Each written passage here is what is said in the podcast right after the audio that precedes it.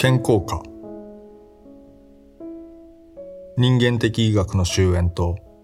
強制的健康主義の台頭。ペトル・シュクラバーネク、大脇幸四郎役。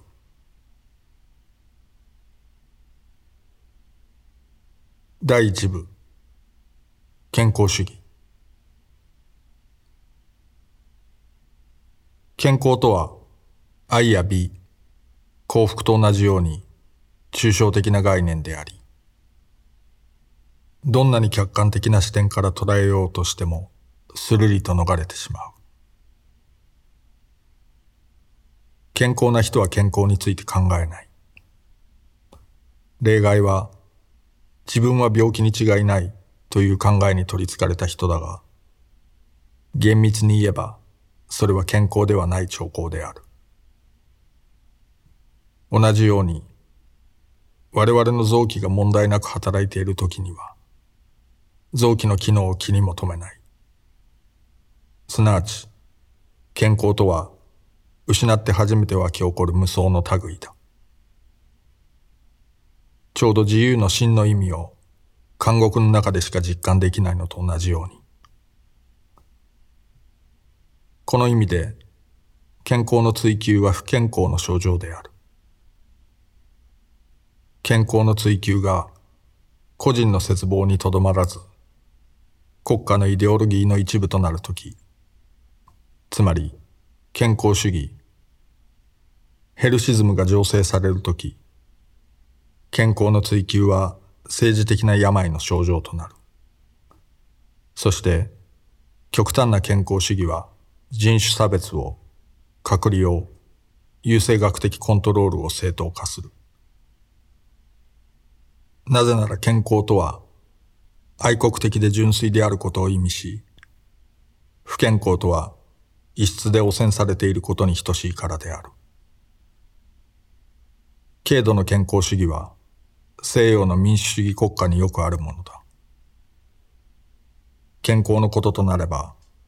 国家が教育と情報提供の域を超えて、すべての人に健康的な生活習慣という規範を確立するために宣伝し、正しい生活を実践するようあの手この手で強制する。人間の活動は、良いものと悪いもの、健康なものと不健康なもの、医学的に支持されたものと禁止されたもの、責任あるものと、無責任なものに二分されることになる。無責任な行為とは、道徳家たちが悪徳と言い換えるもの。例えば不倫のセックスや薬物の使用を指す。合法、アルコール、タバコか違法かにかかわらず、無責任とか悪徳と呼ばれることがある。しかし無責任な行動の定義はどんどん広がる恐れがある。定期的な健康診断に行かないこと、体に悪い食べ物を食べること、果てはスポーツをしないことまでも。健康主義の目的とは、国民の健康という建前になっていて、暗にすべての人をもっと幸福にすると期待させる。しかし、健康を最大化する試みと、苦痛を最小化する試みの間には、千里の隔たりがある。カール・ポパーが、開かれた社会とその敵で指摘したように、すべての幸福の最大化の道は、必ずや全体主義へと通ずるのである。医学の専門家、特に公衆衛生に関わる分野の人々は、健康主義を理論的に下支えすることを要求され、期待に応える。すなわち、生活習慣主義、ライフスタイリズムの教えを説く。その教義によれば、ほとんどの病気は不健康な行いが原因である。生活習慣主義は、強く道徳の香りがするけれども、数学のような言葉で語られる。生活に潜むそれぞれの危険因子は、リスクの大きさを示す数値として表される。イギリスの疫学者で最も著名な一人であるジェフリー・ローズは、ほとんどの人々が不健康な生活を送っていると信じている。我々は病んだ集団だというわけだ。しかし、そうしたメッセージはあまりに恐ろしく、到底受け入れられないものだから、逆に病気は運命だという考えを呼び起こし、生活習慣の教義が拒絶される結果になるかもしれない。そんなわけで、ローズは社会全体を再教育しなくてはいけないと説く。何が正常か、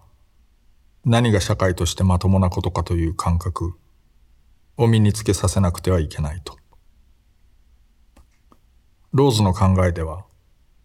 医学の専門家は、もはや病人に寄り添うという伝統的な役割に縛られることなく、健康な人のためのプロのカウンセラーとして、また、正常を定義づける権威者としての新たな役割を担うべきなのだ。この健康主義の安易なレトリックは政治家にとっても都合がいい。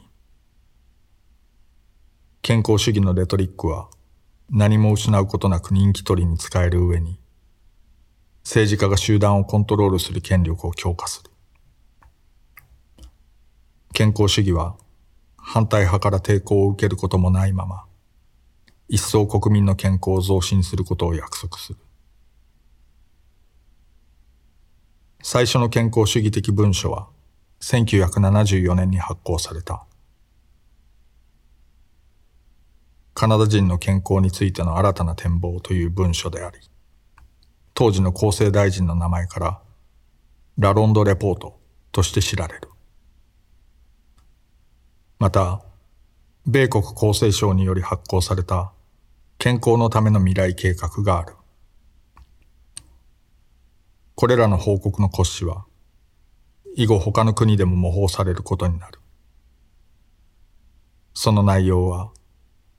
大抵の人の死因は不健康な生活習慣であり、また不健康な生活習慣によって健康管理のコストが増大しているという信仰である。この教義からは必然的に被害者叩き、つまり病人叩きが正義ということになる。なぜなら、多くの病気は無責任な生活習慣によって自ら招いたものなのだから。1977年には、ロックフェラー財団の代表の J.H. ノールズが、健康を得る権利という考えは、個々人が自分自身の健康を維持する道徳的責務、いわば公共の義務という考えに置き換えるべきだと信じる、と述べている。健康であることは政治的に正しいことであり、責任ある市民の義務であるというのだ。健康主義は強力なイデオロギーである。なぜなら、非宗教化した社会において、健康主義は宗教が欠けた後の真空を埋めてくれるから。宗教の代用品として、健康主義は幅広い支持を得ている。特に、伝統的な文化とのつながりを失って、急速に変化する世界の中で、ますます不安を感じている中流階級の人たちから。健康主義は、神の救済の代わりに人を救う道として熱心に重要されている。つまりこうだ。死が最後の終止符だとしても、その避けられない運命は無期限に延期できるかもしれない。病気は死につながるかもしれないのだから、病気そのものを鎮めの儀式によって予防するべきである。善人は救われ、悪人は死するであろう。イリッチは、1975年の著書、医学への天罰で、医学は病んでいると診断した。医学という患者の反応は予期された通り、病気を否認するというものだった。イリッチは医学が独裁体制を築き、健康、幸福、苦痛、病気、障害、そして死を好き勝手に解釈し管理するようになったこと、そしてその結果、健康そのものを害するに至ったことの経緯を描写した。イリッチは健康という言葉によって、人が成長、加齢、病気、死に適応するプロセスを指した。つまりイリッチの健康とは、コミュニティの文化と伝統に埋め込まれた、病死と向き合うメカニズムを指していた。医学による健康の独占は、人々から自立性を奪った。医学が人々を誕生から死まで、ともすれば誕生より前から見守り、世話を焼くことによって、元来世代から世代へと伝えられてきた生きる知恵と死ぬ知恵は忘れ去られ、失われた。伝統的コミュニティの結束は個人の孤独に置き換わり、健康消費者という匿名の集団が形成された。刊行から20年が過ぎても、医学への天罰の影響は強く残っている。なぜなら、医学への天罰は重要な真実に触れていたからだ。医学が健康を我が物としていくことに対するイリッチの攻撃は、医学の専門家から予想通りの反応を引き起こした。しかし、イリッチが提示した証拠の多くは、医学の専門家自身が提供したものだった。医学の専門家は普通、そうした証拠が仲間内だけの話題になって消えていくことを望むものだが、さらに、そうした内部批判の多くは、美しい全体の中で一つばかりの欠点を問題にするものだった。つまりそうした批判は、すべての欠点を一度に見渡すことができなかった。実は医学の全体が病んでいたのだ。医学の専門家は憤慨した。真っ向から批判されただけではなく、イリッチは部外者だったからだ。イリッチは司祭であり、哲学者であったに過ぎない。何様のつもりだ。オーストラリアのアデレード大学医学部長のフィリップ・ローズは、医学の議論ではよくある言い方でイリッチを否定した。イリッチが言ったことで、これまでに医者が誰も言っていないことは何もない。そこには本当に新しいことなど何もない。ただのアマチュアに過ぎないイリッチ。本当は何も分かっていないイリッチよりも、医者の地位にあってもっと根本的なことを考えた人たちはすでにいる。もしローズが正しいなら、そしてイリッチが医学の専門家を健康への脅威として告発したことに何の新しみもないなら、なぜこれほどの大騒ぎが起こったのだろう。そんなバカ者が素人じみた手探りをして、言い古された真実を繰り返しただけのことに、イリッチが医学に明るくないことを証明するために、ローズは平然と医学の専門家が寿命を延ばせると主張したことはかつて一度もないと主張した。ローズは現代の予防主義者たちが掲げる命ある日々を延ばすとともに日々に命を吹き込もうという公式のスローガンを聞いたことがなかったのだろうか。処方された生活習慣を守ることが劇的に寿命を延ばすことを示す意図を持った統計を見たことがなかったのだろうか。バーミンガム出身の専門医のアレック・ペイトンは、イリッチの攻撃を公正なものとして受け入れた極めて稀な例外の一人だ。おそらく上の世代の意思を代弁して、ペイトンはこう書いた。最近数世紀にわたる健康の増進が、生活環境の改善の結果であることを否定する医療者がいるとすれば、最も狂信的に排他的なものだけだろう。食べ物、水、住居、衛生、教育が改善したのだ。そして、医学の進歩とはほとんど関係ないのだ。医者の中には、医学への天罰という赤い布が目の前でひらひらするのを見て、怒りに目がくらむあまり漏らしてしまう者もいた。ブリティッシュメディカルジャーナルに書簡を送ったある著者は、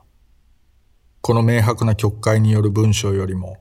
反抗的で非人道的な表現物がもしあるなら知りたいものだ。いや、知っても嬉しくはないかもしれないが、と書いた。ある批評家はイリッチを論破するために丸々一冊の本を費やした。デイビッド・ホロビンはイリッチをあざけって、古典的な旧約聖書スタイルの雄弁か、素晴らしく雄弁、魅惑するような説得力、そして生地中途半端な知性を持つ読者には極めて危険な人物であるとした。イリッチが10年後に、健康に対する主要な脅威は、もはや医学が健康を我が物とする地位を確立したことではなく、健康の追求、あるいは統合的に良好な状態の追求である、と主張したことによって思想を更新したとき、ランセットに書簡を投稿した著者の一人は、イリッチが初期の知的衰退及びティックス、知的著名人症候群を病んでいると診断した。イリッチは医師たちに対して個人的な復讐をしているわけではなかった。イリッチは誰もがするように必要とあらば医療サービスを利用した。医学的支配階層に対するイリッチの攻撃は、イリッチの仕事の中では、より広い範囲にわたってエリート層の専門家がもたらし得る害を暴露することの一部に過ぎなかった。その専門家というのが、医師だろうと、弁護士だろうと、聖職者、官僚、教育者、カウンセラーだろうと。専門家は助言ではとどまらず、処方し、法制化する権力を独占しようとするかもしれない。専門家は何が悪いかを決めるだけでなく、何が良いかをも規定する。イリッチは専門的自由業としての医療、そこでは医学の知識と技術は隣人の困りごとを軽くするために使われる、と支配的専門性としての医学を明確に区別した。支配的医学は人々全般にとって健康上の必要が何であるかを規定し、世界全体を平等に変える。支配者となった医学の専門家は、裁判官、陪審員、死刑執行人の役割を同時に担う。イリッチの例えに倣えば、専門家は神学者であり、司祭であり、伝道師であり、宗教裁判官でもある。自由業の領分を踏み越え、社会管理装置としての医学は、他の支配的専門職と力を合わせて、人間の問題に対して、集学的手法で取り組む。人間の体と心のあらゆる部分に、それぞれ違った専門家がゾンデを挿入する。それは心理学者であるかもしれないし、精神科医、マリッジカウンセラー、セックスセラピスト、検診担当者、あるいはソーシャルワーカーかもしれない。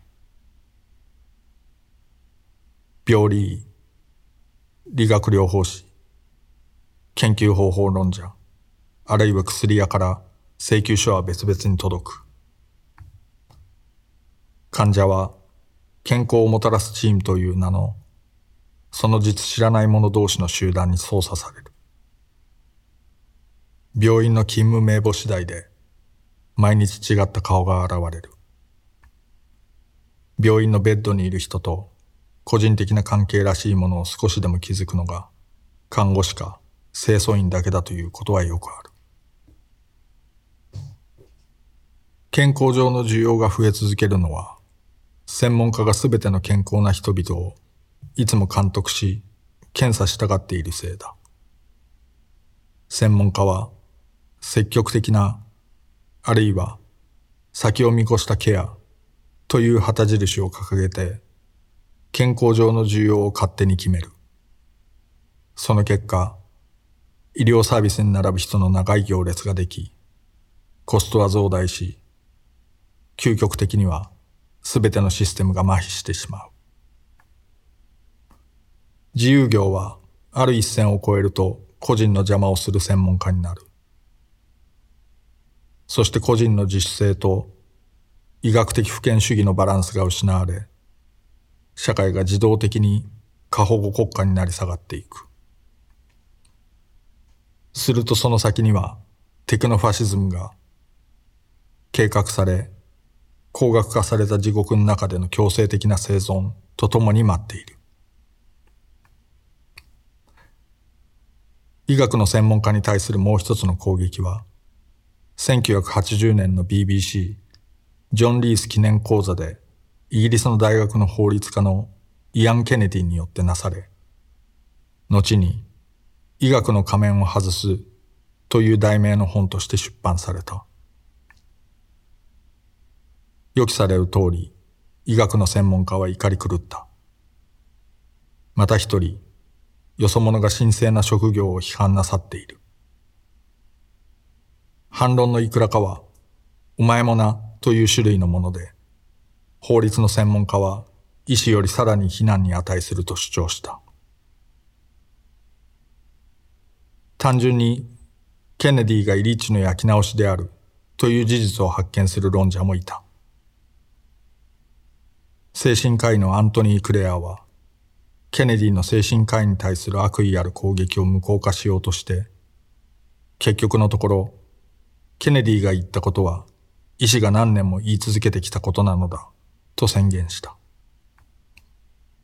言い換えれば、ケネディに対する反応は、おおむね反イリッチ論の焼き直しだったと言えるだろう。ケネディは批判に応えて、それほどのエネルギー、猛烈さ、矢継ぎ早の非難がなぜ、そんな独自性のない、筋道の立たない、あるいは単に間違っている意見のために費やされたのか不思議であると言っている。ケネディの医学に対する批判は、明敏で鋭いものだったが、イギリスの慣習につられて口が滑ったのか、建設的な提言までしてしまった。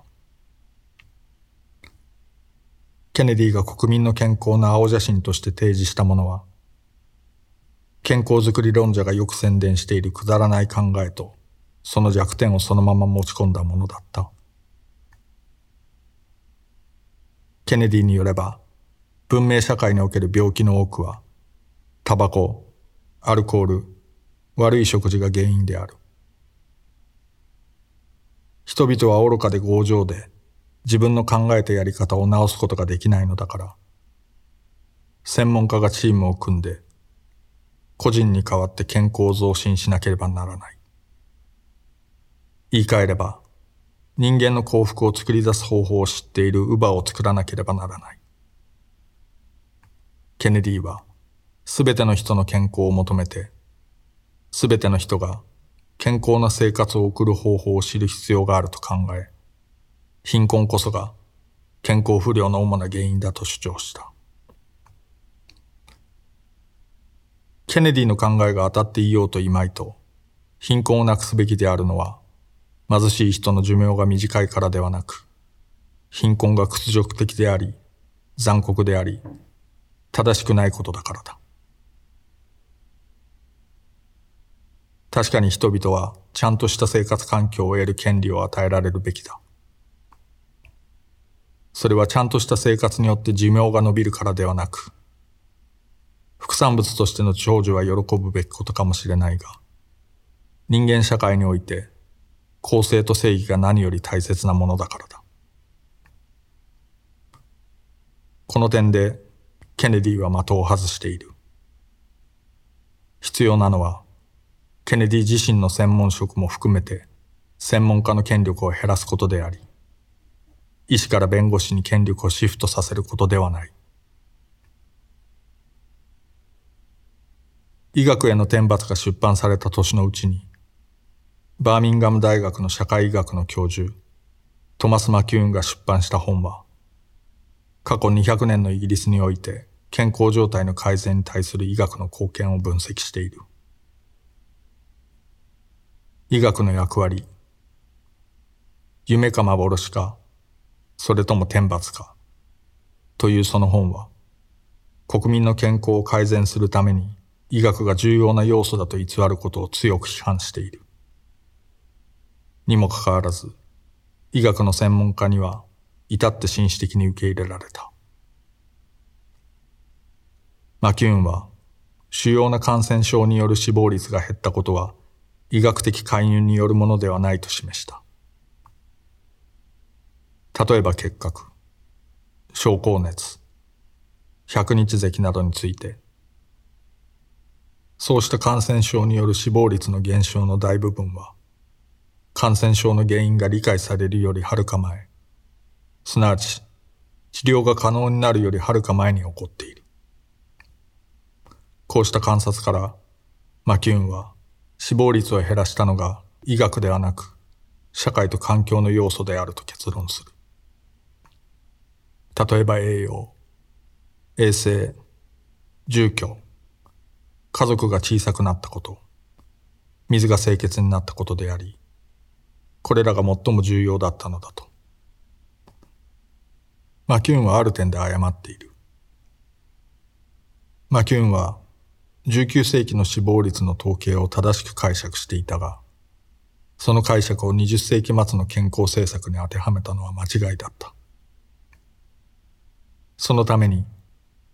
マキューンは医師が環境保護論者になるべきだと主張してしまっている。確かに現代でも、極度の貧困に置かれた人の間では、環境や社会によって死亡率が決定的に左右される。特に第三世界においては。しかし西洋社会の満ち足りた住民にとっては、環境による生存への影響は微々たるものだ。とはいえ、マキューンのメッセージの要点を繰り返しておくことには価値がある。心臓内科医のデビッド・スポティックは、1971年のアメリカン・ハート・ジャーナルの社説で、マキューンの主張と同じことを違う言葉で表現した。医師が癒すことはほとんどないか、全くない。我々は生理作用を変え、炎症を止め、組織を取り除く。しかしいくつかの感染症と欠乏症を除けば、現状回復という意味での治癒は、あるとしてもごくわずかだ。医学は病気や死を克服することを目指すのではない。苦痛を和らげ、害を最小限に抑え、墓地に至るまでの人間の苦痛に満ちた旅路をなだらかにすることを目指す。医学は、求めてもいない人の生活におせっかいを焼く権限など持っていない。フィリップ・ローズは、イリッチをゴミの山に追いやった上で、続いて医学の専門家が抱く感情を表明した。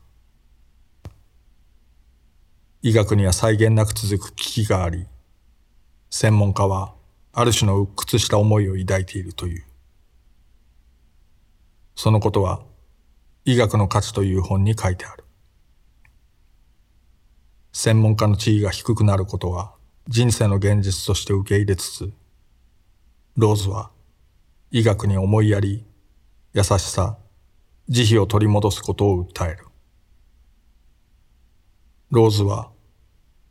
新しい環境学的医学のやり方が、虹の終わり、柳の下の幽霊であることを見抜いていた。そして、イリッチ派に改宗したかのようにこう付け加えた。それが人々をより健康にすることはないだろう。それは活動の場を移動させるだけだろう。医学も他の何事も死や病気を一人の人から取り去ることはできない。したがって人類から取り去ることもできない。あるいはその事実を認めるべき時が来たのかもしれない。医療社会学者は医学の専門家を外側から長年にわたって観察してきた。そして医療社会学者による解説は実に無礼であったので、医学教育のカリキュラムに登場しそうなものは一つもない。レネー・フォックスと